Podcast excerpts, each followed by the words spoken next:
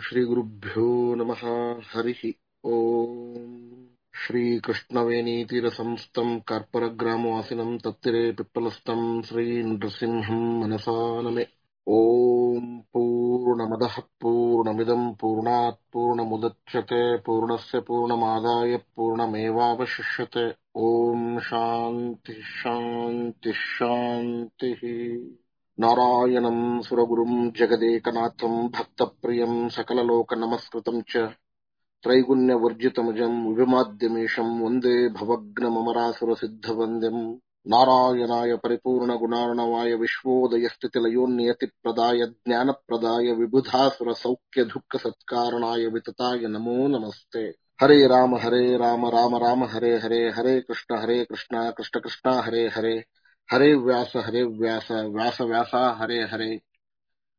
Anakulam Gokula Mullalasaha, Yatpalitam Nityamanavilatmaha, Tasmai Namo Nidaganila Bhase, Krishnaya Krishna Ramana Priyaya.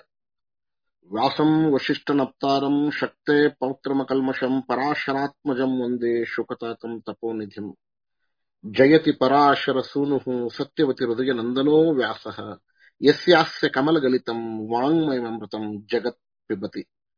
Om Purna Jnanaya Vidmahe Purna Nandaya Dhimahi Tanno Vyasa Prachodayat Shankaram Shankaracharyam Shesham Ramanujam Munim Vayum Cha Madhvamacharyam Acharyatrayam Ashraye Pujjaya Raghavendraya Satyadharmarataya Cha Bhajatam Kalparukshaya Namatam Kamadhenave Om Hamsa Hamsaya Vidmahe Paramahamsaya Dhimahi Tanno Hamsa Prachodayat. Om Tatsaviturvaram Rupam Jyotihi Parasya Dhimahi Yannaha Satyena Deepayat. Om Shri Gurubhyo Namaha Harihi Om.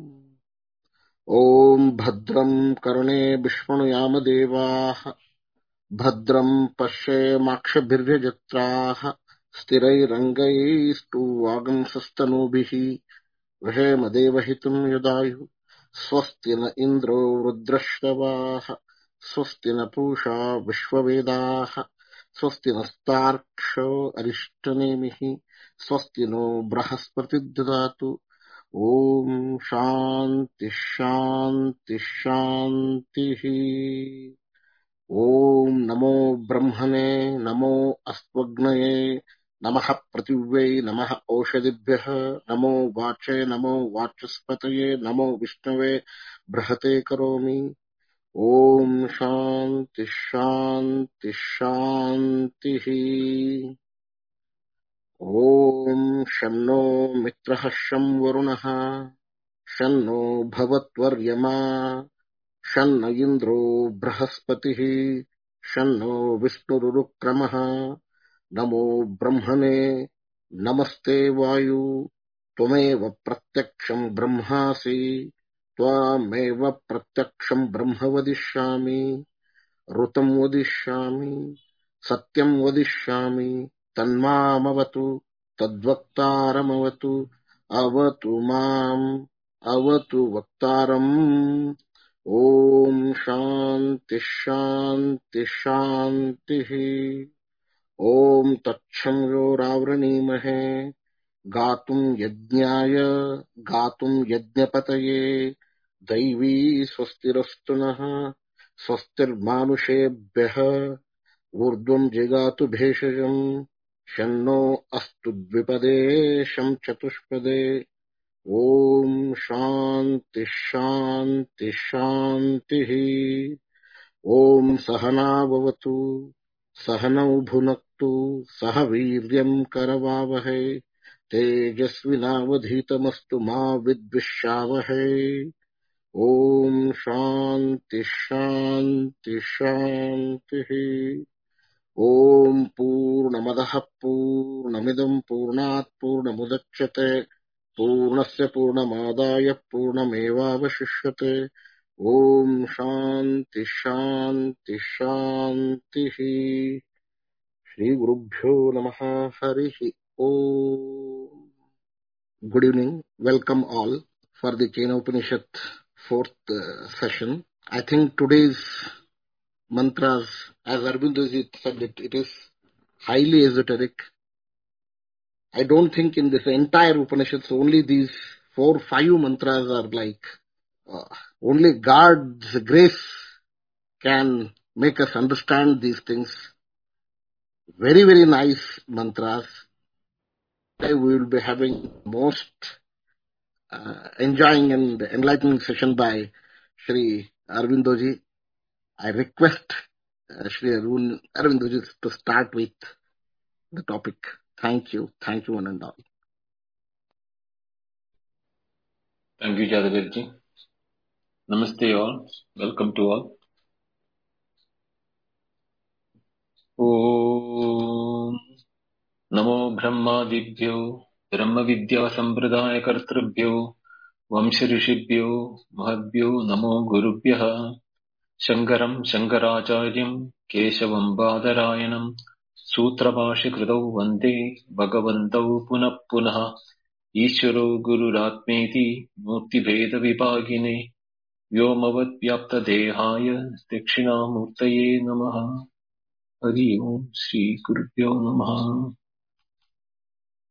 Om Apyayantu Mamangani, Vak Prana Chakshushrotrammato Belamindriyani Jasarvani, Sarvam Brahmai Upanishadam, Maham Brahma Nirakuryam, Ma Ma Brahma Nirakarana Arad, Nirakaranam Astu Me, Nirakaranam Astu Me, Astu Tadatmani Nirateya Upanishadsu, Dharmaha Te Mai Santu, Te Mai Santu, Om Shanti Shanti Shanti. In the last three days, we have been exposing or getting into the glimpse of what the background or the method in which this Upanishad is dealing with the most sophisticated, complex, unintelligible to ordinary mind subject called what is reality. The reality of everything which is not specific to anything but common to everything. At the same time, it is so, so common or so pervading in nature that we are unable to grasp it with our own sensory and even mental help. But as we have been always seeing in the previous Kathopanishad also, in this one also, Kaschidhiraha, very few who are courageous enough to know what is the reality. Only such people will try and see what is to be inquired and why these things are happening. Who am I? What am I for?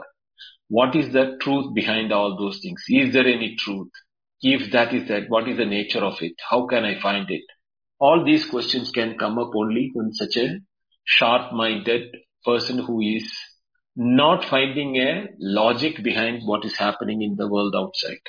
So such a student went to a teacher and asked, what is the force or by whom is my mind working, my words are working, et cetera, et cetera. All these questions which are normally such a introspective, highly intelligent person will ask, was asked in the question as the first verse, for which the master started answering with the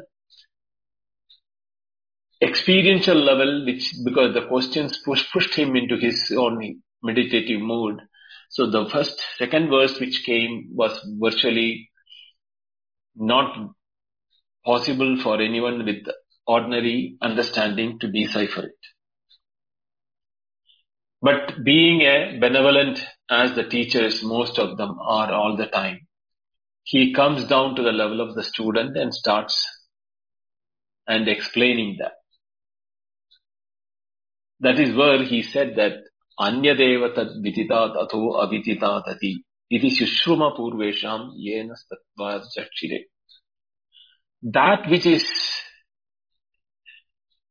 you can say, known or unknown, yet beyond known and unknown, is how I have been instructed and taught by my Purvesham, means my previous preceptors whom to whom I went and asked the same questions what you are asking me. Doesn't mean that they're trying, we are trying to avoid you, or we are not able to give a straight answer, because Yad Vajan Abhyusitam Yena Vag Abhyusite Tadeva Brahmatvam Vidhi Nedam Idam Upasate is the first opening of the positive information which he is giving. The words with which we are communicating between you and me as a teacher and the student, there is a limitation for that words. The words cannot express that with which the words itself become come alive. The words become alive and makes a sense and become a knowledge. There is a power behind it, or there is something which is which is conveyed through the words. Yet the sound becomes knowledge in our nature. So that is what Tadeva Brahmatvam Vidhi. You should understand that that with which the words become awareness or knowledge, that is Brahma, not what you understand her Nedam Idam Upahasate. Now with that as an opening statement, he says not only Vak, Manasa, Chakshusha, Shrotram, Pranam. It, he has covered all the possible things which a student can think, whether that is the that is the force behind it, whether the prana with the life force, or is it the mind, or the eyes and the ears, because all these things are complementary and giving us knowledge of the world of experiences from our day-to-day interaction. So when these things are being told to an ordinary person, he will immediately think, I am seeing because I have eyes. My eyes are the reason because of which I am seeing. But in the introvertedness, we should understand there are moments in our life when eyes, even though are able to see things, it doesn't become knowledge to us. It is just so many things are passing in front of our eyes. If eyes had the power to make everything knowable to us, everything what we have seen from childhood till now should have become a knowledge and available with us, but that doesn't happen. Same is the case with the sound from the ears or even with the mind. How many thoughts and feelings and emotions have come and passed in our lifetime till now? But they are momentary in nature. They do not have any longevity compared to I myself who is able, who is perceiving these things. But yet, how do I know who am I? So when these things were told by the teacher, the student think that, I think I know what you're saying. I have a fairly good idea about what you said, is what the students tell the teacher. Immediately teacher understood that if I don't correct the student right now, he will be mis- he will be taking a wrong information or a non- wrong understanding as they, as that which I have been indicating to it. So he starts with the word yadi. Yadi means if. Now that question itself, that word yadi in the sec- first word of the second mantra, second chapter, is a conditional word. If you think, manyase, suvedi, sushtu, you understand it well. Deharame api nonam tvam veta. Very little you understand, my dear son. You think that you know it. Alas, I have to tell you and warn you right now itself. Very little has you understood from what all I have been telling you that. Yet vachana manuseyena vakabhi. All those things which cannot be understood with the mind, by which the mind is minding the business or minding the thoughts and the feelings and the emotions, the force we are there. That power with which the mind itself becomes mind is what I told you, but you say, manyase, means you understood. Nunam tum veta, very little have you understood from my terms. You have not understood at all what I have said. Brahmano rupam yad asya, tvam yadasya deveshu. The one rupa or the, the, the method or the different de- details of which, which I told you of Brahman, which is your Swarupa as well as Deveshu, all celestial things, not only here in this world and the Nidan world or the, even the higher realm of Deveshu, where the Deva here is the Dyotana, the one which, with which everything is functioning in the nature. The power of the nature is called Deva in the Vedic parlance. So that Brahman which I have been telling you, you have not understood. You thought that you understood because you thought that I told about your eyes, ears, mind and prana. So you think that the Brahman is, is what you think you are. But I am also telling that, that Brahmano Rupam Deveshwas, it is also for the Devas. So how can you know that the Rupam of the Deva, if you are conditioning it within yourself only, within your limited individuality? Atatum Mimamsyam Eva. Te manye viditam. Therefore, atha, mimamsya. Mimamsya means you have to do a thorough in investigation or analysis into what I am saying, what I have said till you now.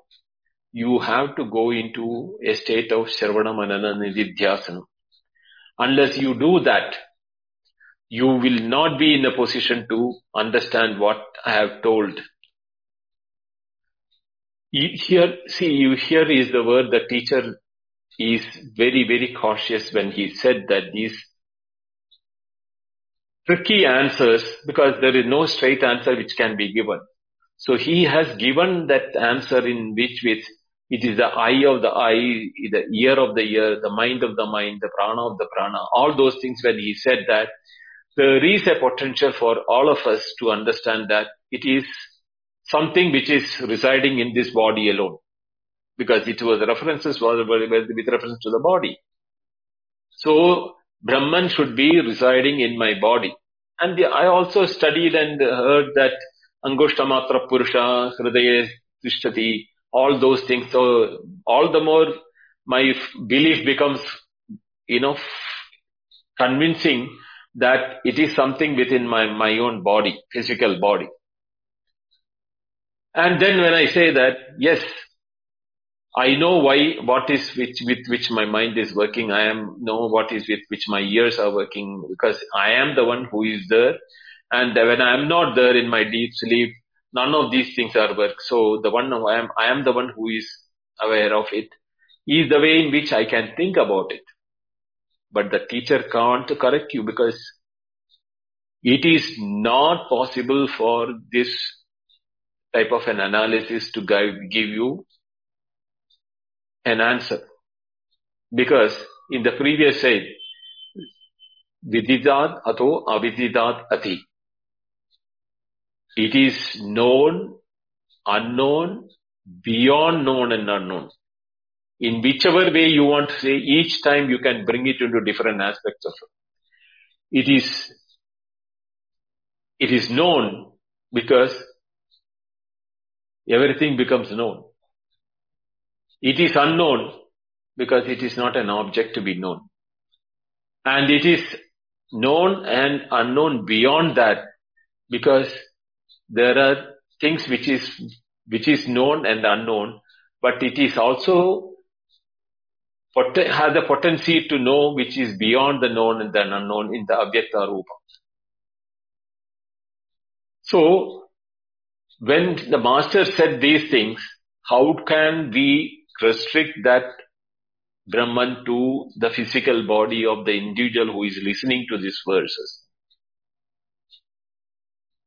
This is where the master understood that when the student said, I, yadi manyase, if you think that you, you are saying that you know it, suvedi, that is also his statement. Suvedi means Sushtu Vedi. I knew it very well, master. You told me exactly and I have understood completely. Deharam eva api. Deharam means very, very, very little. You are not even understood. He didn't want to say no to, to, you know, to put off the student. At the same time, he wants to make sure that the inquisitiveness is retained. So, deharam eva api nunam. That word deharam is means little did you know about it. So, mimamsya eva. You have to go and meditate upon that, or you need to think about what are all the things which I told you. Unless you go through it again and again in your mind, you will not be able to understand what it is that it is indicating about it. So here the student goes into Shravana Manana Nididhyasana, and after some time he comes back to the master and says, Naham manye suvedi, nona vedi vedacha, ya nas tat veda, tad veda na, na vededi vedacha. Naham manye suvedi. Now he is correcting himself. Not, I think that I know it well. That means he has corrected from his last statement. Yadi manyase suvedeti is what he said. I am, I know it well. Now, master. Now he, after his contemplation and nididhyasana, he has understood that. I think, I do not think I know Brahman very well. Indeed, not thus that I do not know Brahman also, I can say that. Nona vedi, vediti vedacha. So he is saying that I cannot say I know it well. At the same time, I cannot say I do not know it. This is exactly reflecting that statement of the Guru in the that Vididat ato avididat adi. So here the student is now reflecting, coming back to that saying, I know Brahman very well is something which I cannot say. At the same time, I cannot totally negate it that I do not know the Brahman. I know that I do not know it very well. But if somebody says that, who knows the statement that I know it very well, I don't think he knows it very well. It is not that I have understood it fully. At the same time, I cannot say I do not know it. So when I am saying I know and I do not know, there is a apparent paradox in my statement. Now, how does that, such a paradox statement, both from the teacher and the student, make any sense to all of us?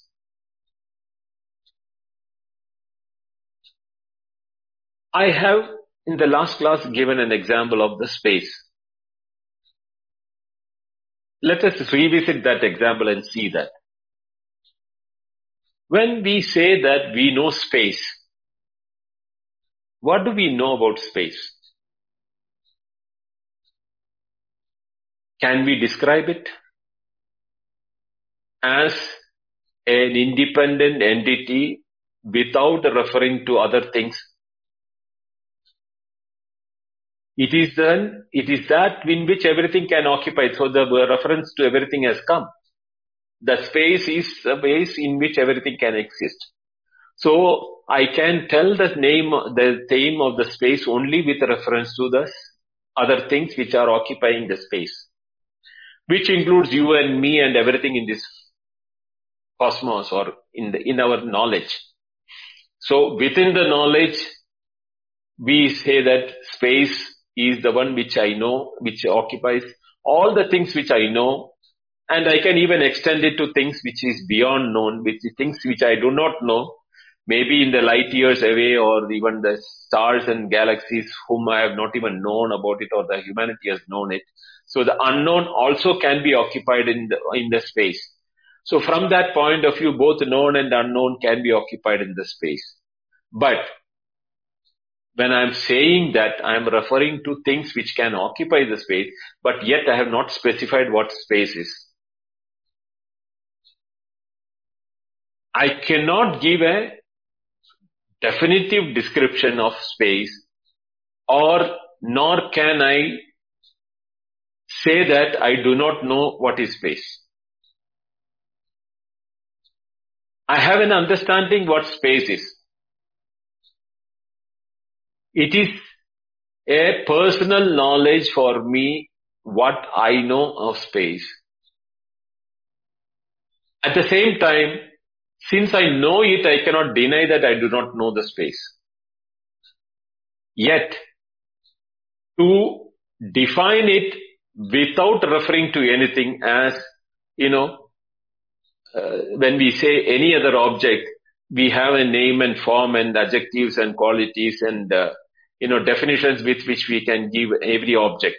It may have some qualities which our, with our sense organs cannot, you know, identify it. From the, it can be separated. Sajadiya, Vijaya, Vidyadiya, Swagata, Veda. That is in the same group or in the different groups or in within itself, like how the tree has got the branches, leaf and the fruits and the trunk and the root, et cetera is Sajadiya, Swagata, Veda. Sajadiya means one cow to another cow to the, the brown to black and uh, spotted one, et cetera. Vijadiya is like how the horse is different from a cow or an elephant is Vijadiya. These type of definitions with which I can bring to a definition of an object. Even the objects like air, which is the subtler, the closest to the space, I can define that it is when moving gives me sense of touch. When it is not moving, I do not know whether air is there or not, but definitely when it is in motion, I see it moving things like leaves and dust and et cetera. Or when it is touching my body in the movement, I feel the touch of the air on my body. So at least the touch of the sense of touch I can say. Now, what can I say about space? I cannot say I do not know. I, at the same time, I can say I know. I have an understanding, but I cannot define it. Now comes that when the master said, it is the eye of the eye, ear of the ear, mind of the mind, breath, you know, white layer of the white layer, all those things. We cannot understand what it is being told about it. If we are referring to the other words which are given in different Upanishads and all, we will know that there are many ways in which Upanishads has been developed. Yashrotrasya shrotam yad vajana abhyutite anya devatad vidita tato avidita tati avijatam vijanatam vijnanam avijanatam. All that, or even in the Brhadaranyaka said, you know, na anyo asti vijnatra. All those things, I know that there is a knower or a person who is knowing in my body, which is knowing the inputs coming from the eyes, the ears and the nose and all those things, all the five sense organs. There is a, an entity which is a knowing entity in my understanding. But I think that it is my mind. So when you said, it is the mind of the mind, then I have lost even that identity which I thought that I was knowing all these things through my mind and intellect. Now the mind and intellect is also not that when, when you said it is mind of the mind. So from that point, where do I locate myself to know that? We have to say that When we are aware of our thoughts and minds and emotions and the logic and the ahankara or the ego or the heat, the hatred, love, et cetera, when things are appearing in the mind also, the awareness of they, their appearance, their existence and their dissolution is in the knowledge of somebody. There is something who is knowing it. Therefore, I cannot say that I do not know myself. But do I know myself? Or can I say I know myself? I cannot.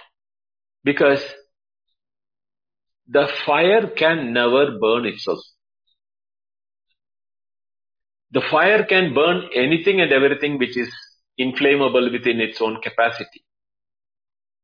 But when the fire is burning, Can it, can we say the fire is burning itself?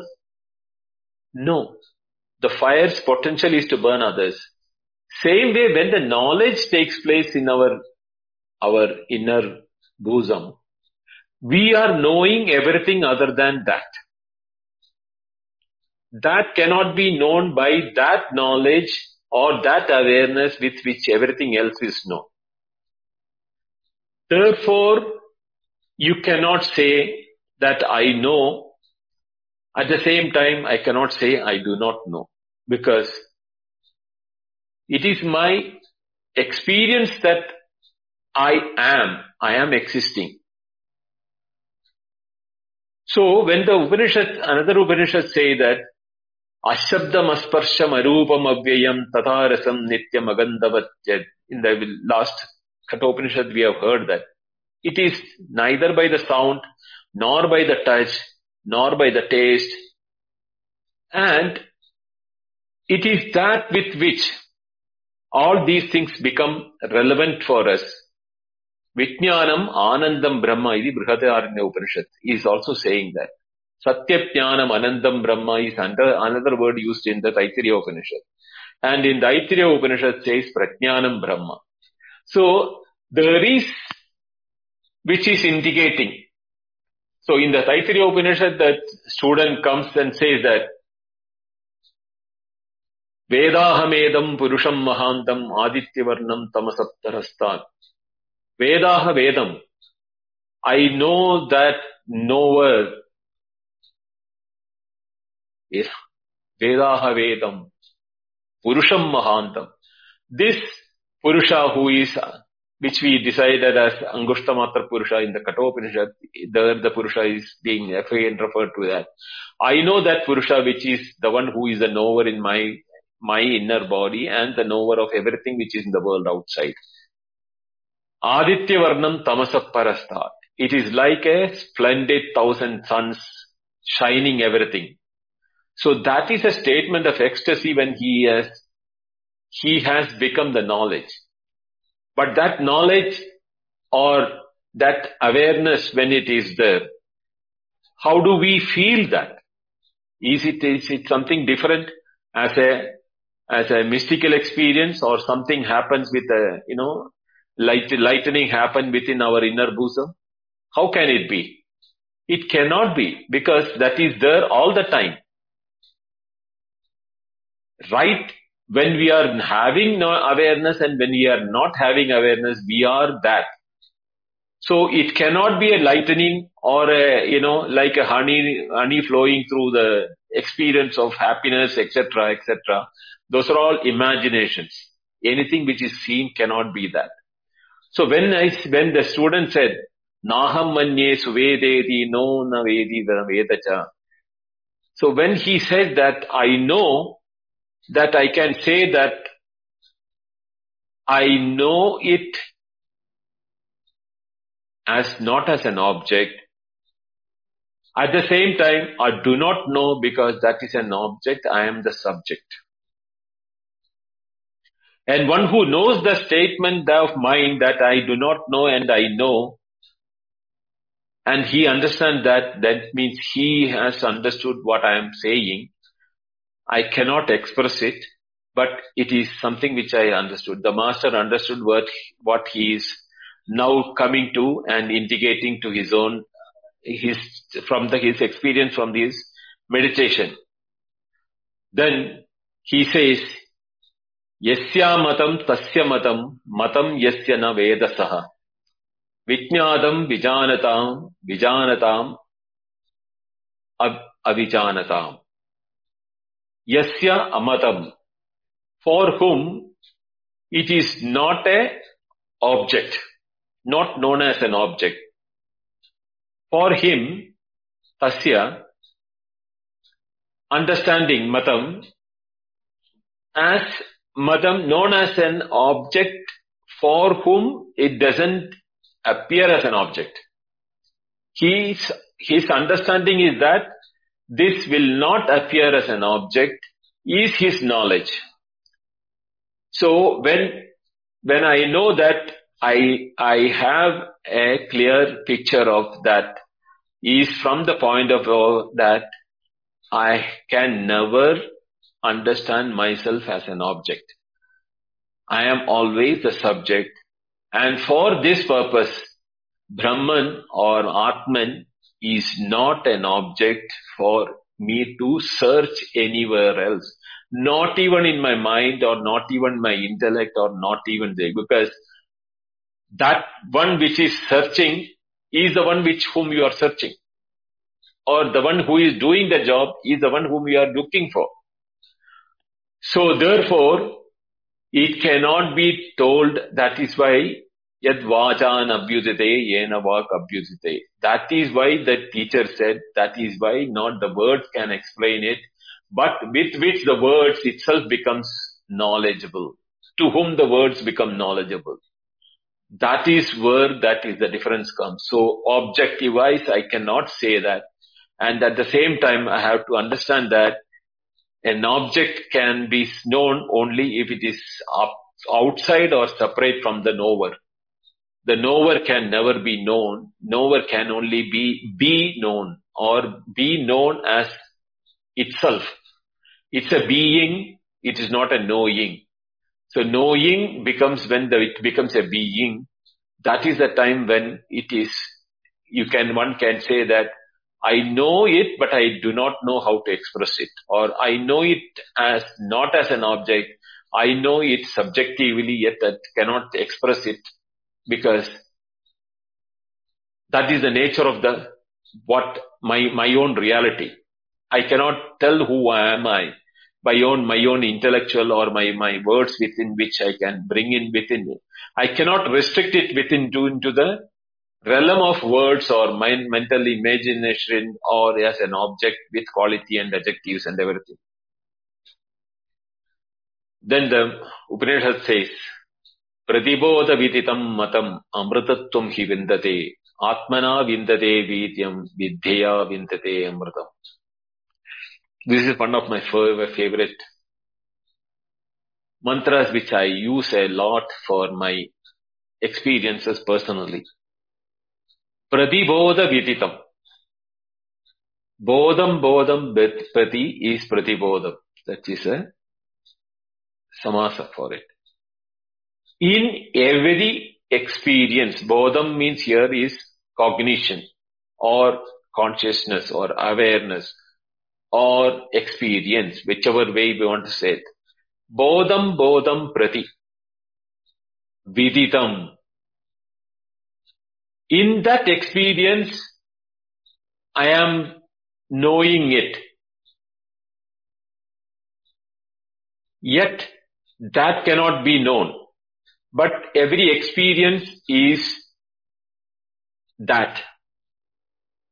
When I say experience, every experience, I'm, I need an object. Just as when I was telling the example of the space, we need a something to show that this room, the space in this room, or the space in a pot, or the space inside a balloon, anything, we need something with which the space can be refined to, without which the space cannot be explained. Here it is a question of experience. It is not a question of external space. It is talking about when inputs are coming in the form of experience from my sensory inputs or my internal sensory perceptions. This entity which I call as myself is in function. That functionality of myself in the, in the act of knowing, I am knowing the presence of it, but not as an object of it. And when the objects change, I am aware of the objects also changing, and the changing intervening period when there is no object between one object and object, or one thought and another thought, there is an intervening period. That is also is known to me at when the objectlessness is there, when the subject alone was there. Yet, then the subject, then the object was not there, I was there as an awareness without an object. But when the objects are coming, I know one object is coming and the next object is coming, that both the objects I am knowing. I know objects as objects, but the objects are becoming object only in the presence when I am the subject knowing the object.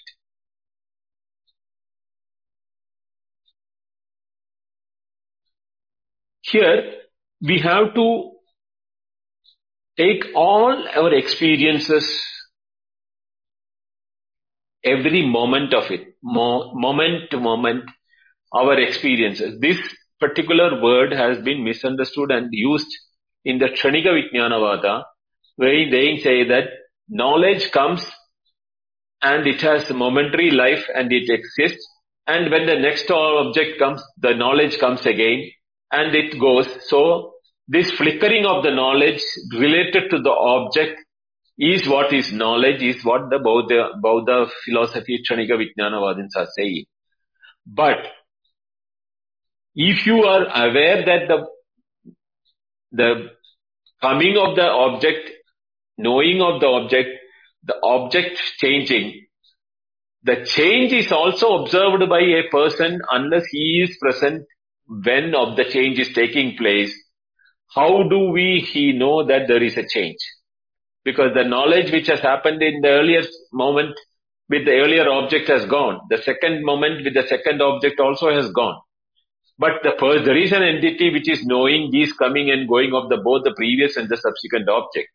So there has to be an entity which is beyond these two momentary. So what the momentary experiences are all telling is objective-based relative awareness, not the pure awareness which is observing all the changes also. So pratibodha viditam matam, matam amrutatvam hi vindate. That knowledge alone can bring amrutatvam, because that knowledge do not die. When the objects come up in the knowledge and go, the coming and going and the change of the next object is also aware in the object of awareness. Of the awareness remains immortal, unending, no beginning, no end, and there is no increase, no decrease.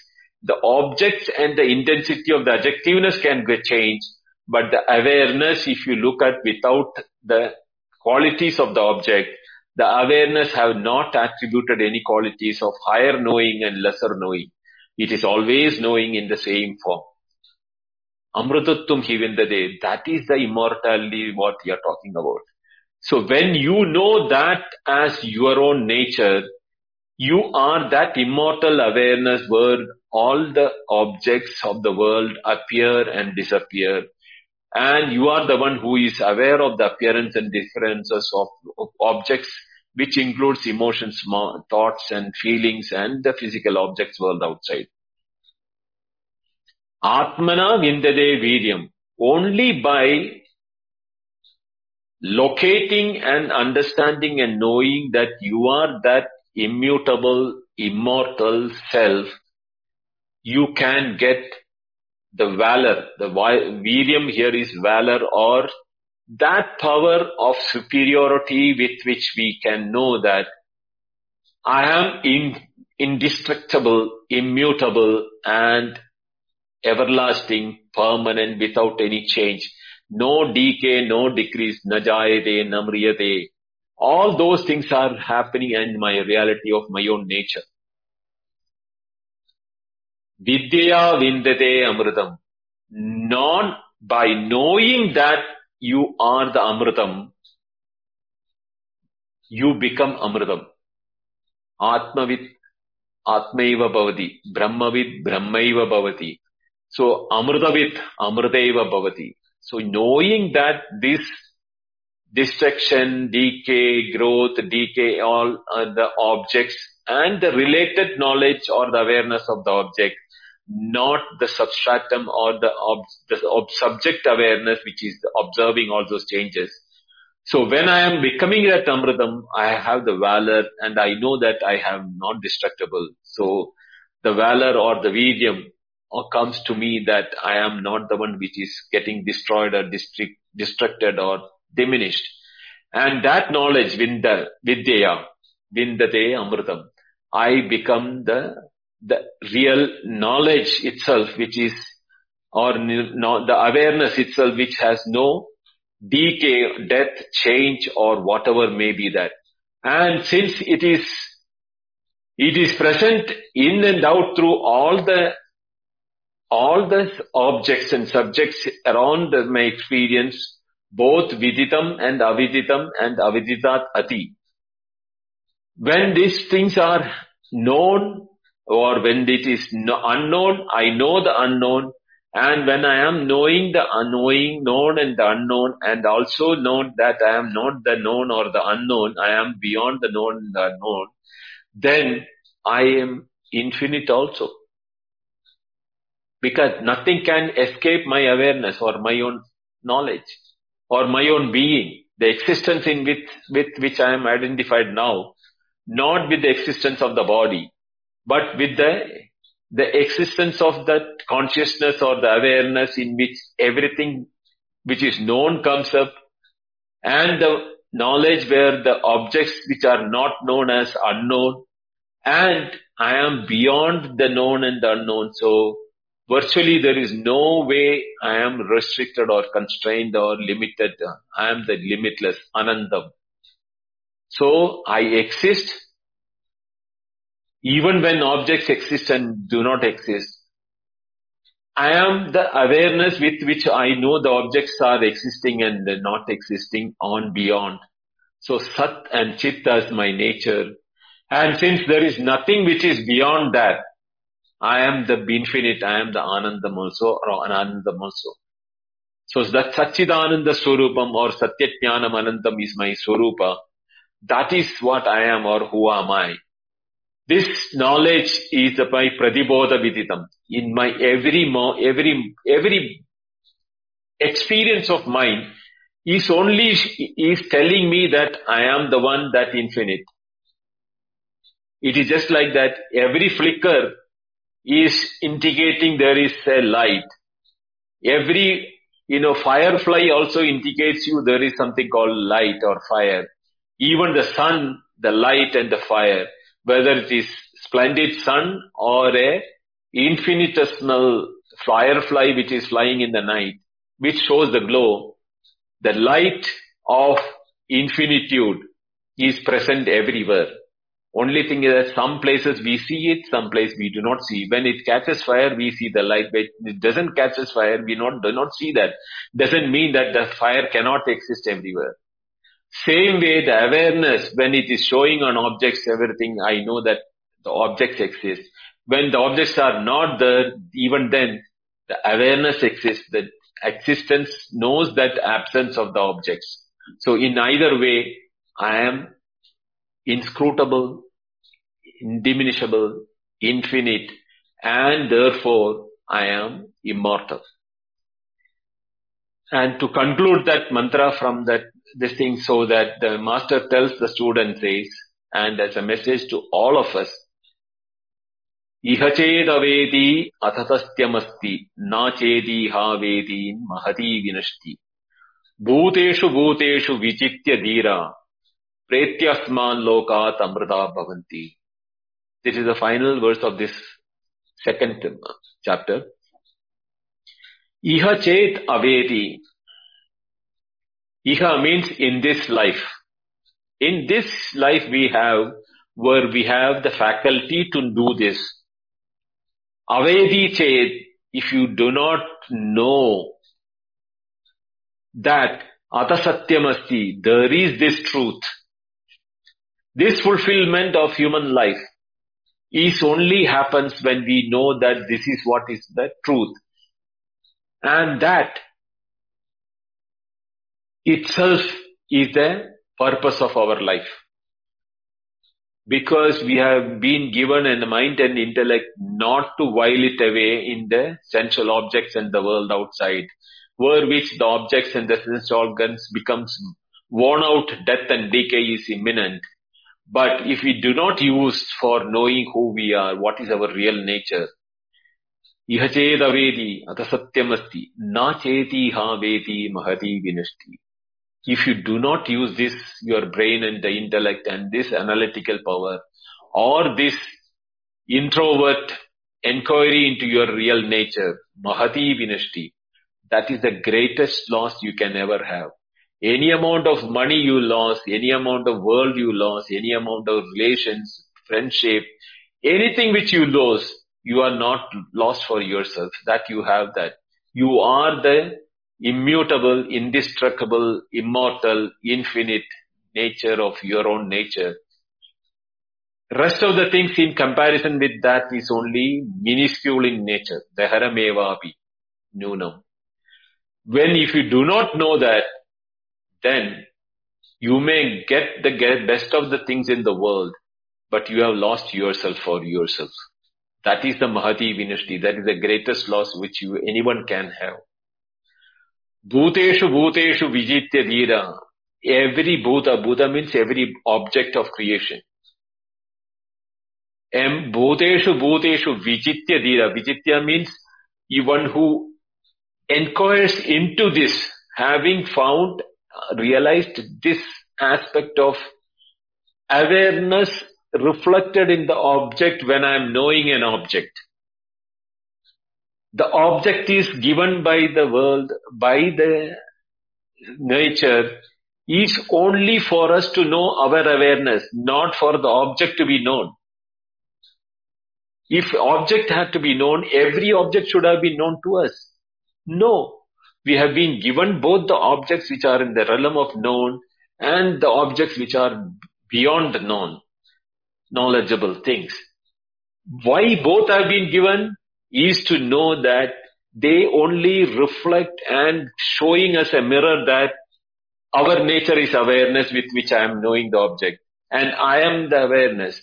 It is my awareness which I know the absence of the objects also, the unknowing of, of the ignorance or the unknowing things also. So I am beyond the known than unknown because I know the object, I am reflecting my own awareness. I am reflecting my own awareness when I say I don't know. I am knowing that my ignorance also, that is also reflecting my, my own awareness. So Bhuteshu Bhuteshu Vijitya Dhira, one who does this analytical mind. Pretyasmad Lokat Amrita Bhavanti. He is repeating the same mantra from the beginning. Asmad Lokat Pretya. Having seen that these objects which are momentary in nature is a reflection for me to understand my own nature, then I am, I am no more seeing the object as an object separate from me, but as a reflection of my own awareness, momentary awareness of myself. So when I am being shown that flicker of light, I know the light is existing. And that way, when I am having the flicker of awareness in objects, it is only indicating that I, my nature is awareness. When I am aware of the object, it is not that the object is becoming, is, is having awareness. It is reflecting my own awareness. It is in my awareness the object becomes known to me. And Pretyasmat Lokat, and then one who do not differentiate between these objects and the gap between the objects, the known and the unknown, Amrita Bhavanti, such a person becomes immortal. He only knows his nature, that he is immortal, inscrutable, indestructible, infinite, and Anandam, Satyajnanam Anandam, Sachidanandam, Ahameva Ahamadvayam. I am the only one. I am the one which is there as the one which is one without a second, because that is the nature of everything, not only mine. It is the nature of everything And that is where I am that. I become that Aham Brahmasmi. With that, I conclude today's topic. Om Purnamada Purnamidam Purnat Purnamudachyate Purnasya Purnamadaya Purnameva Vashishyate. Om Shanti Shanti Shanti. Harihi Om. Sri Gurubhyo Namaha. Harihi Om. Dhanyavada. Namaskara. Thank you. Thank you, Arvindaji, for a wonderful session on the second section of this Taittiriya Upanishad. So brilliant. It was so satisfying. A beautiful explanation of all the five mantras. Wonderful. Because what happens in case of our ordinary, the process of knowing, all were aware that there are three different things. Jnaya, Jnata and Jnana. What is to be known, the object of knowledge, and the knowledge itself. But in case of Parabrahman, all these three in one. So the question of knowing it doesn't arise. Fire can burn other objects, but it cannot burn itself. What a brilliant uh, idea the Upanishads gives. It's wonderful. The very, the very first uh, mantra, it's so surprising that the Guru says, if you think I know Brahman well, then it is for certain that you know little about the nature of Brahman. You know only its manifestation, maybe in individual self or in gods or in creation or a phenomenal world. The Brahman should still be thoroughly investigated. I think it is known. The very important aspect here, the Guru, he emphasizes on the aspect of the thorough investigation of the Brahman, the Jidnyasa, where he is just showing where is the trap. So that is wonderful gist. And in the second mantra, as Arvidoji explained, I do not think that I know it well. That is, I know the Brahman well. Neither is it that I do not know, nor can I say I know. He who among us, disciples, knows the meaning of the expression, neither is it that I do not know, nor can I say I know, knows that Brahman. It is very, very wonderful, uh, the mantra. Arvindoji really, really, and down to earth, he tried every possible way to uh, convince the very uh, quintessence of uh, these uh, mantras.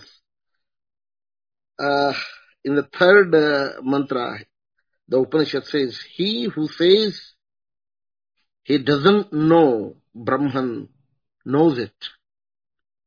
He who says he knows doesn't know it.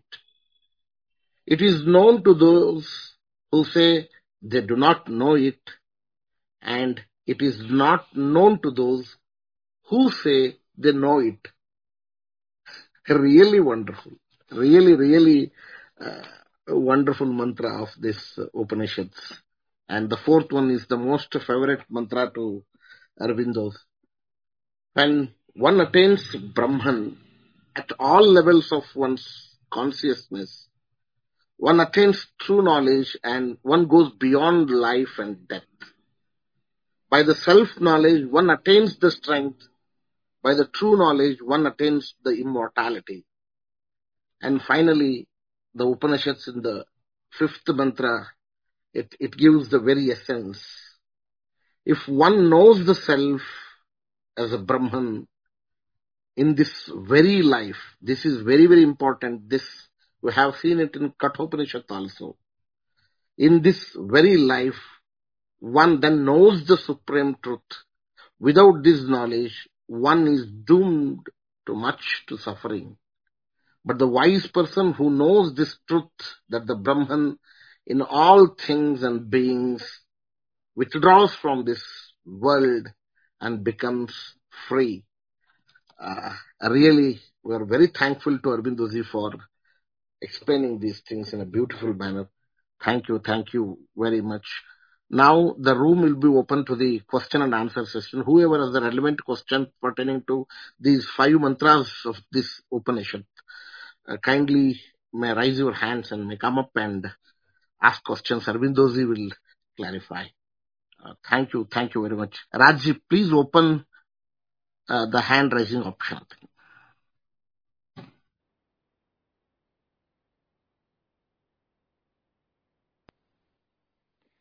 Aurobindoji, thank you very much. Uh, if I um, will start out, I, I my first question is is why why can't the knower be known? I mean, I know that this, there's a conceptual, um, you know, there's a concept behind this. How how can the known not be known, or how can the knower not be known? If the if the knower can know everything, how can it not know its itself? That is very clear. The knower cannot know it as an object. Then it has to separate out from itself. Being itself, at the same time, how can it know it as an object? You cannot touch your own index finger with your own index finger. You cannot taste your own tongue, because you are always tasting it. Any object, have anything coming in. You cannot see your own eyes. You cannot hear your own, uh, you know, your own sound which is produced. The eye, ears are producing some sound, but you cannot hear that. You can hear the sound produced by your mouth, in your ears. Anything which is objectifiable has to be ob- separate from the object. So that is why the object and subject aspect itself becomes split. That is the nature of knowing. But when the knowing stops, the the the subject which was till then knowing cannot know itself as an object. It has to become the knower or the known or the knowledge itself. The faculty of knowing has no function to perform when it is trying to know itself.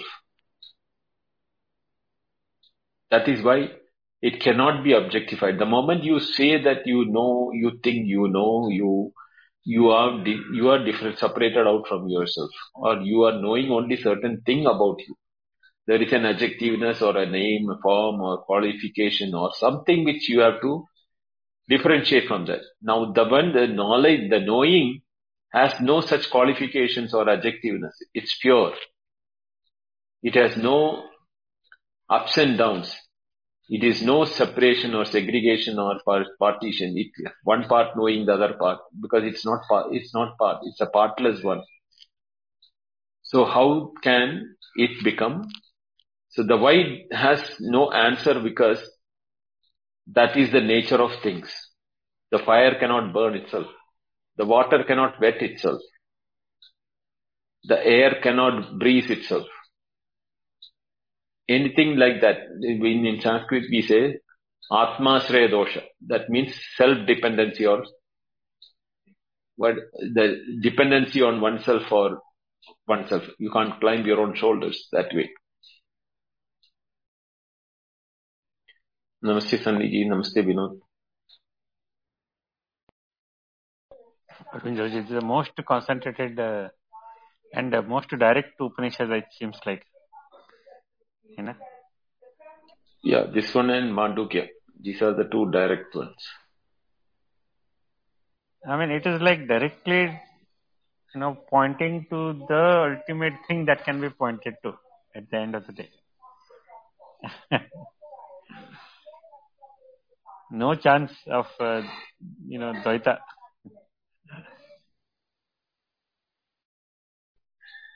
Where is Srinivas? Oh, yes, come, right. Namaste, Arvindaji. Hi, all. Namaste. Yeah, very nice. I think this is the most mind-blowing part of the, in fact, one of the section of Upanishads which is, which blows the mind all the time. And they are my favorite mantra is that also, that Bhuteshu Bhuteshu Pratibodha Viditam Padamamritatam Hivindatena Bhuteshu Bhuteshu. Yeah. It's, uh, I'm lost in some, it's very nice. Uh, like Vinodji said, it is too concentrated and yeah, really helps kind of thing. Thanks, Arvindaji. Very nice session. Especially I like the imminent nature it shows by saying it is there in Pratibodha, in, in every experience, and Bhuteshu Bhuteshu, in, in every inch, like. And yeah, I think that that and the, the both the transcendental nature and the imminent nature, just like the space example is, yeah, I think it's one of the most direct ways, and one should, one should get that kind of.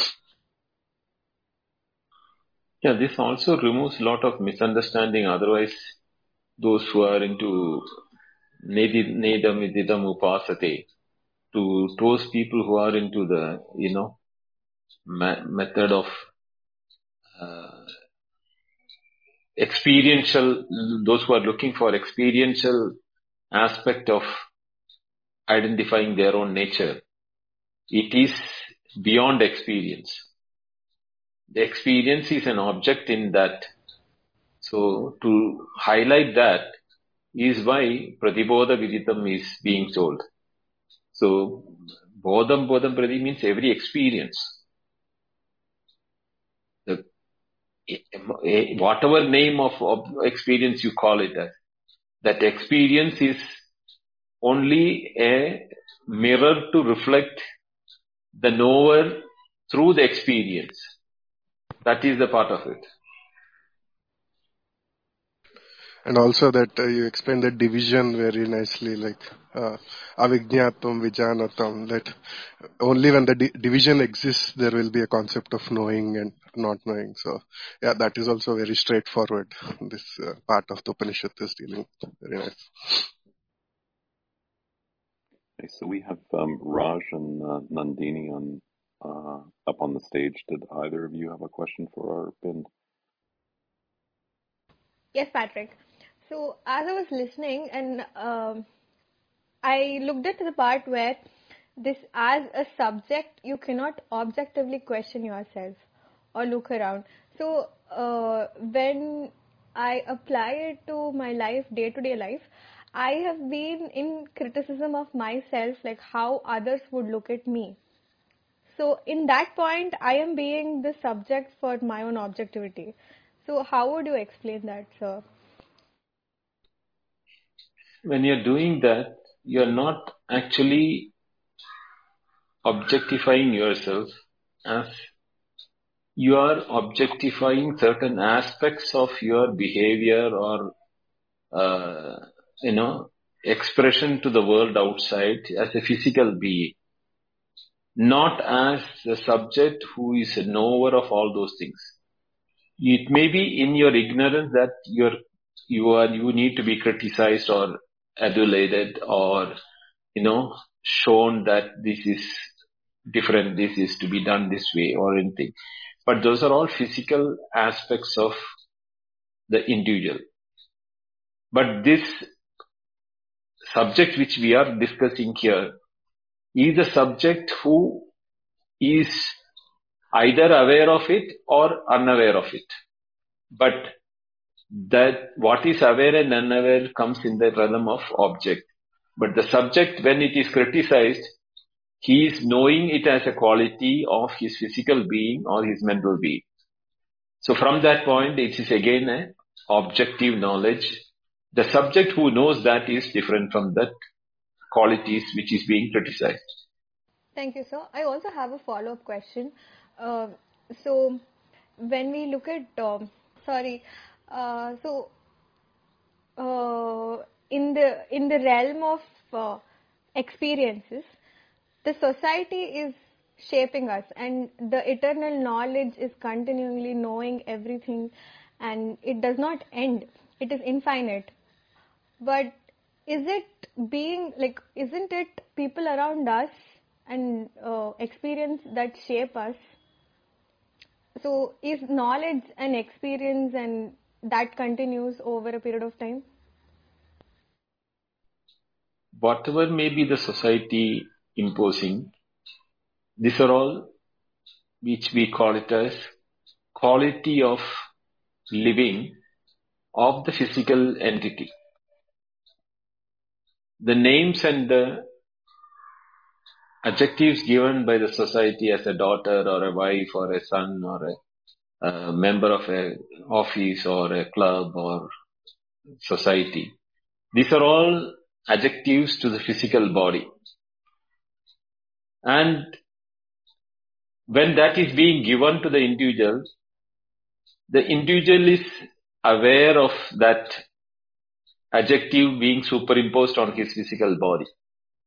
But if he is ignorant about it, he thinks that he has become a doctor, or he has become a uh, member of a club, or he has become, uh, you know, grandfather, or become a father, et cetera, et cetera.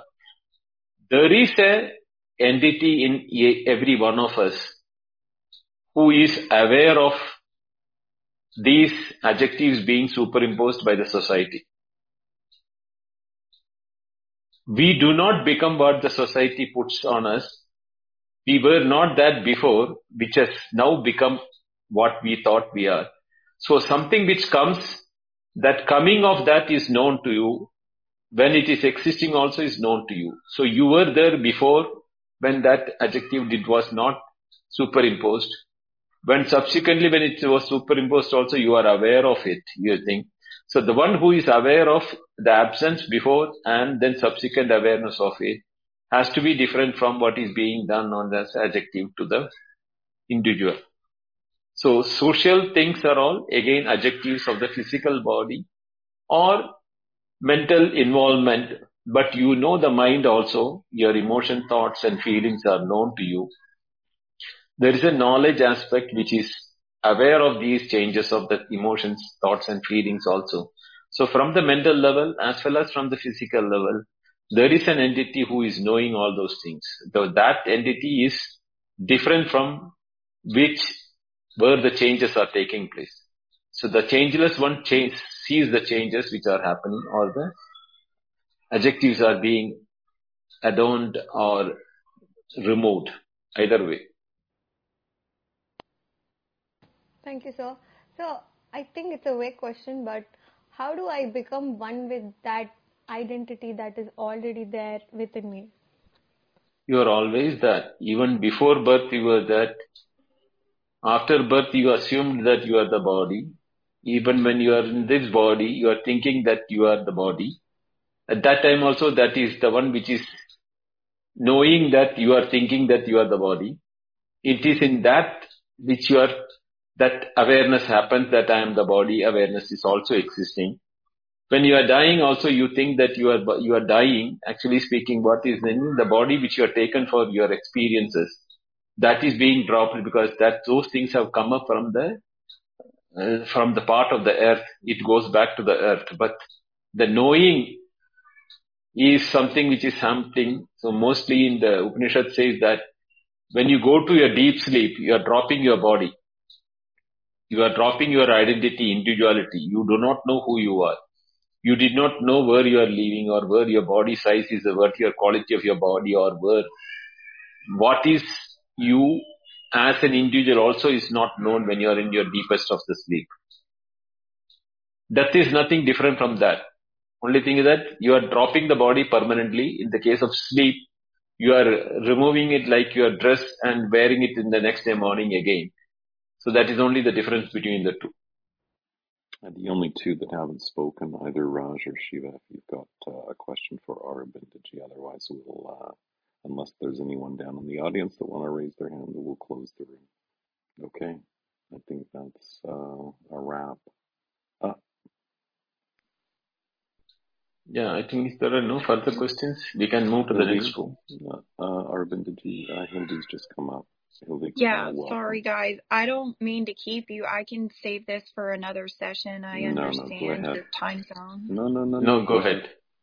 Okay. Um, I was going to ask, um, I thought of this in response to Nandini's question, actually. Um, it made me wonder, Aurobindo, if you would please speak on uh, the concept of dual spirits. Um, and I'm referring to my knowledge of the Native, Amer- Native American um, use of that term. And then also um, dual spirits, and if that applies to, um, or if you could also speak on the spirit, um, like if you are a reincarnated soul, which, you know, we probably all are, right? You can, um, then how does that work with, um, with the, the new you that you perceive? Like, I was just hearing Nandini speak, and, um, and I just thought about that. Like, if you feel like you're a new soul, how do you identify with the old soul within you? And could you just speak about all that if you would? Thank you so much. Thank you. The question of new soul and old soul do not arise because it is indivisible. The awareness is indivisible. The objects or the objective knowledge is what is coming and going. And that is because the identification of the object. Now when we have an identity with the waking, we call ourselves waking. When we identify ourselves, this knowledge, when it identifies itself with the dream world, it calls a dreamer. The same phenomena we can say before death or after death within the body. It's all association or identification of uh, what you call the, know, the knowing entity in the individual equipments. So the soul, previous soul and the subsequent soul are two different entities or the different uh, equipment, but the The reflecting knowledge or the pure knowledge which reflects in the old and the new are nothing to do with that. Those are all resident memories of the souls. I had told an example in the, one of my previous things where, you know, imagine the a, a pond where the water gets filled up during the monsoon and it becomes dry during the summer. The, the pond comes to life when the water is there. When the water is not there, it is called, not a called anymore a pond. You can walk across. Doesn't mean that the pond cannot exist again in the next monsoon again. And that also shows that it is not the same water which is coming again to make the pond alive. Water as water is the same wherever it is. The same rainfall when it falls now.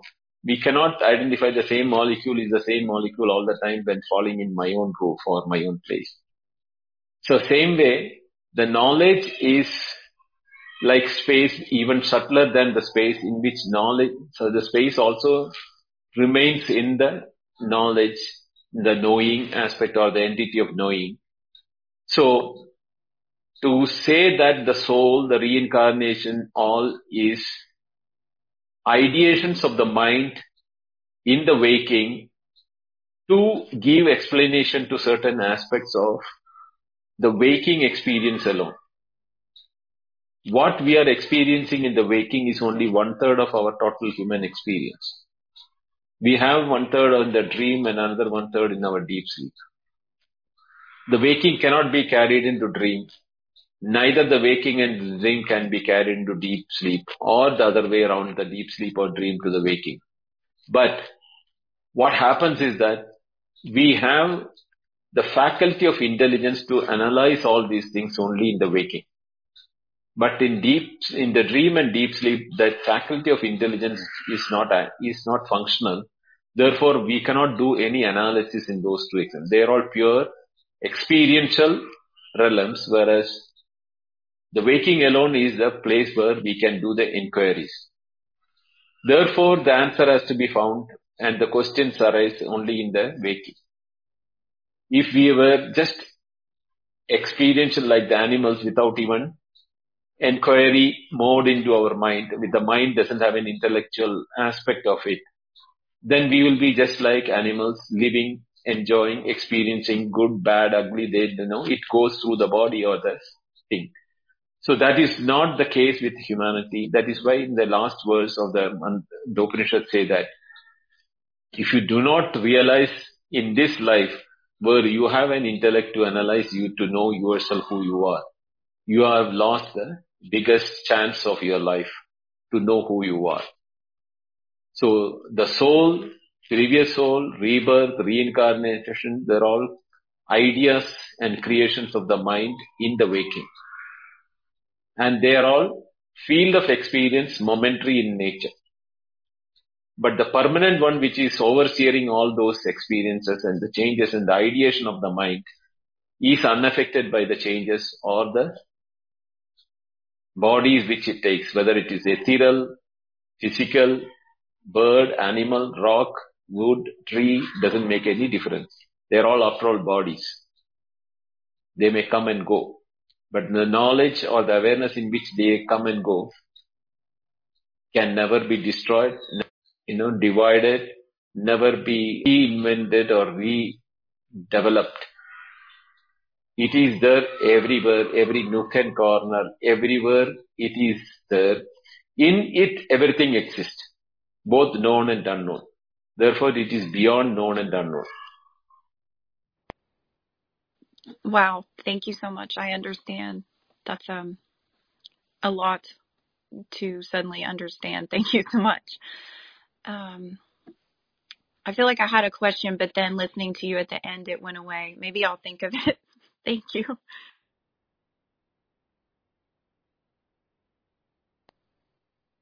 Just, we can ask, I can ask it in the next class, but I just want curious, Aravindaji, what, what, um, why do we have evidence that Uh, non-human anim- animals. Uh, Patrick, I remembered it. Yeah, go ahead. Thanks. Um, I was going to ask, um, Aravind, gee, I've heard you speak several times on how our we're not our intellect is not active in our sleep. Um, And I've even heard, you know, other examples about like, you know, we don't have a wife in our sleep, which is, you know, that's really great. Um, that was very funny. I enjoyed that as well. But, you know, I know in uh, in some people's experience, they kind of have both experiences where their intellect is turned on and their intellect is turned off, sometimes by choice when they're asleep. Um, I don't know if you have thoughts on that. We have a category which we call mixed experience, where the waking and the dream gets mixed up. When the dream is predominant and the waking is minority com- uh, part of it, we call it as lucid dream. There it is awareness of the dream more predominant. And there is another phase where the dream is minor and the waking is predominant, which we call it as daydreaming. Now, depending upon which of the faculty you want to use in both these cases of the lucid dreaming or the daydreaming, you can activate that. You can intellect, your intellect is present there, but depends upon whether you want to use it or not. But it is not a one hundred percent waking or a one hundred percent dream. In a one hundred percent dream, you don't even remember the dream. Mostly the dreams are we remember is because when it is closer to the waking, the last few uh, experiences of the dream is only what is remembered. The, before that, what happened is is not in our memory. This is because of the lucidity of the waking getting mixed up in the dream. So there you have the intellect possibility of the intellect can. It is not volitional that they can bring the intellect. It is out of the fact, fear fact that it is more predominantly into a state of waking. That's why the intellect is coming into function. Okay, thank you so much. I appreciate you guys today. Thank you, Hildy. Um, Arvind, so with animals, why non-human animals, why is there that um, notion uh, of a lack of self-inquiry? Do, is that uh, an assumption, or do we have direct knowledge or evidence? It is some evidence for that, but there are animals which are of higher intellectual levels in the sense of, you know, which you, you can train or their behavior can be molded. But the self-inquiry aspect has never been exp- exp- exp- expressed by any of the animals in their case. If, like how human beings have been, one of the reason is that we are not in a position to know their communicative skills. So we do not know whether they are communicating in that aspect or not. But then, in the today's world, we have lost those knowledge where there used to be people who could even, you know, understand the birds and the animals communicating in their own language, that they could know when it is a call for a uh, saving or call for a cry or, or call for its own partner. They could make out those because they were so much in tune with the nature. So they could make out the, from the pattern of the sound what is the type of Uh, need expressed by the animals. But I think with the modern uh, living, we are dis- disinvested or di- digressed from the proximity to the nature, and we have lost those capabilities. Maybe some tribal people may still be able to do that, but we are we are even away from the tribal people from the interaction point of view. So the modern man is totally ignorant from that aspect. So that is why we are saying that, you know, the self-inquiry aspect, if animals are doing or not, at least from the expressions of the animals, we are not seeing it happening. Therefore, we assume that it's an assumption rather than a definitive statement.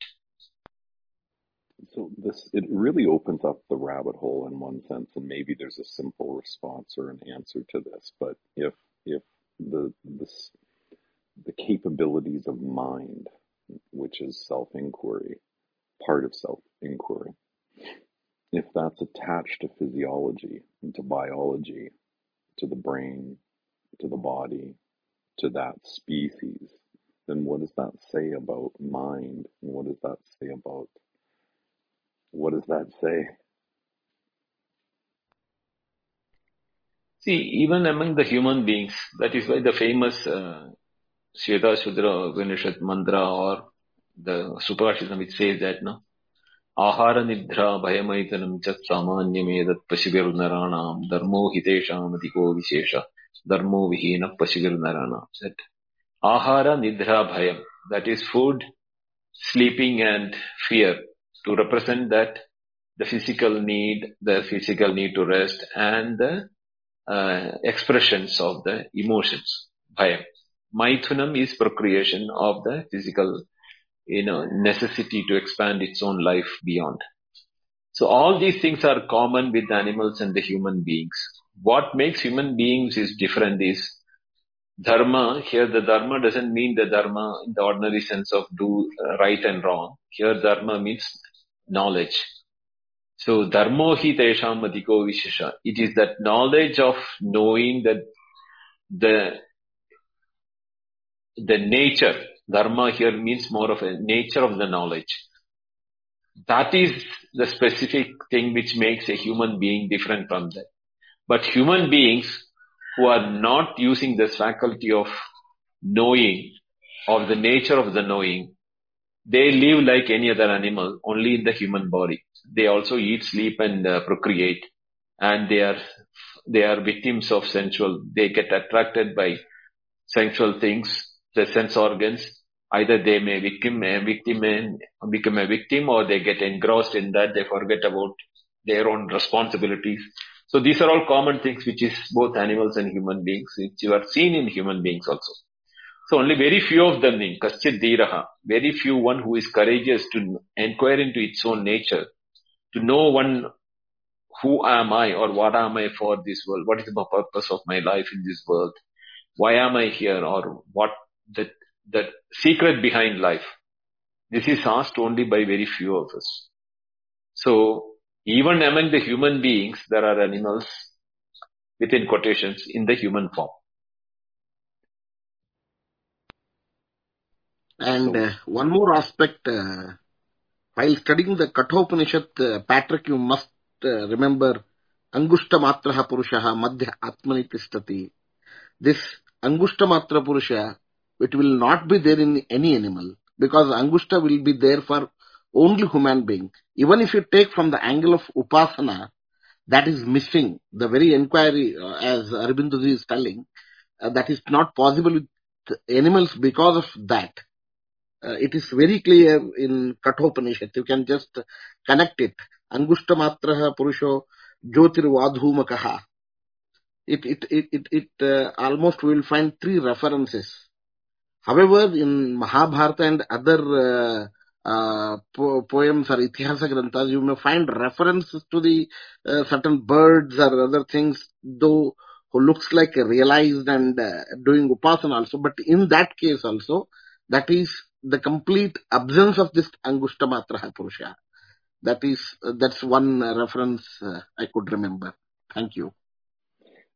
So thank you, but it doesn't answer the question uh, either of the the the connection between mind, which gives rise to self-inquiry, and physiology. There's we're saying that humans are different than non-human animals because of self-inquiry. If mind is non-local and non-physical, then why would non-human animals be limited by their physiology? This is that aspect of ma- not mind alone. There is an aspect of logic which is called the intellect. This is what is missing in the animals. They also have mind. They are also emotional. They also have the fear and other emotions of sadness, happiness, everything. That is the mental, which which is non-physical, non-local. But intellectual aspect of logic, analyzing, and, you know, to take a decision, not with senses, controlling the decision can is seen only in the human beings. When a when a favorable thing is offered, any animal for that matter comes forward and accepts it. At the same time, any threatening thing is being shown, no animal is ever attracted towards that. So which only shows that they do not have the Uh, what you call analytical power, that how I can circumvent this threatening thing or attraction which is being shown. They get only by the mind to be attracted to it or not to attract towards it. But why, when it is happening or not happening, even if you, even if you beat an animal for having trespassed, next time it walks in again through the same space. If logic has been there in them, it should avoid it, but it not shown avoid, avoiding that. So these things from the observation, from time immemorial, people have understood that there is gradation of intellect even from different animals to animals. Some animals have higher level of intellect also, but not to the level of human beings. That's why the, why the human beings are taken out to be separate from the rest of the animals. So that's just, I'll put a bookmark in it because it's completely unsatisfactory, but it's obviously my limitation in terms of some concepts that I've created, because it, uh, there's, there's a lot missing there. But I'll just say that in terms of my experience, uh, and researchers now, it's called the theory of mind, and it was maybe five years ago, or kind of big research that was released on a theory of mind connected to ravens and crows, and you know their clear evidence uh, that uh, they were able to analyze and contemplate um, you know threats in their environment and uh, it suggested that they were uh, superimposing their uh, belief about uh, what another um, actor, another animal uh, would be contemplating and and and uh, and planning. So it, it it suggests, you know, a lot more there. I had a Labrador Retriever that passed away maybe a couple of years ago, and every afternoon down uh, the lawn at the lake, he would come and sit and meditate with me. And these are feelings that I have and projections. But, you know, if you'll notice here right now, uh, we've all uh, gathered together, and there might be twenty-five, thirty people here. Uh, you know, like in terms of self-inquiry, uh, we don't have a lot of evidence in the world that we're in right now that there's a lot going on. There might be thirty here and another thirty in another room uh, and so on. But for the most part, you know, the seven and a half billion uh, on the planet are not at all interested in self-inquiry. They might have the capabilities of it, um, but that's not to suggest that other non-human animals don't have the capabilities as well. I live in an, in an area where we have orcas, and orcas are, you know, they live in darkness ninety-nine percent of their time underwater. Yet they're able to communicate, plan, strategize, uh, uh, and, you know, you would imagine, you know, have, you know, theories for, you know, at least in touch with the planet on, on what's going on. Um, magnificent um, brains, magnificent, you know, souls, so to speak. Um, but we know nothing about them for them in terms of their inner life. And so I, I laugh about this, like in terms of, you know, these, these conversations, because it's that, you know, incredible arrogance of, of humankind to suggest uh, that, you know, because we can control the environment, we can kill, and we have, you know, weapons of mass destruction, and, and we can just simply think that we're superior, therefore we are. I, I, I have no evidence of that at all, just given the fact that there's so little self-inquiry that I, you know, that I witness in in the world. But thank you so much for uh, that session. Uh, Kwaku is up. Uh, Kwaku is up on uh, the stage. Kwaku, did did you have a question that you wanted to ask Aurobind?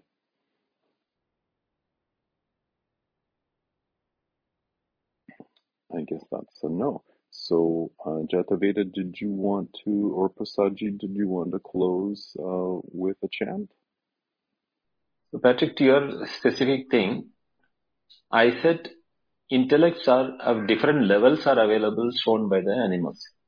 But self-inquiry, even, an, even an, as you said, among human beings, very few are showing it. So, it's a gradation, which I said, I am not saying that It can, it may be absent in them. It may be there, but we are unaware of it. We have lost touch with the nature. So we do not know. I'm not negating that. At the same time, I cannot say that I have a proof that they have. Thank you so much.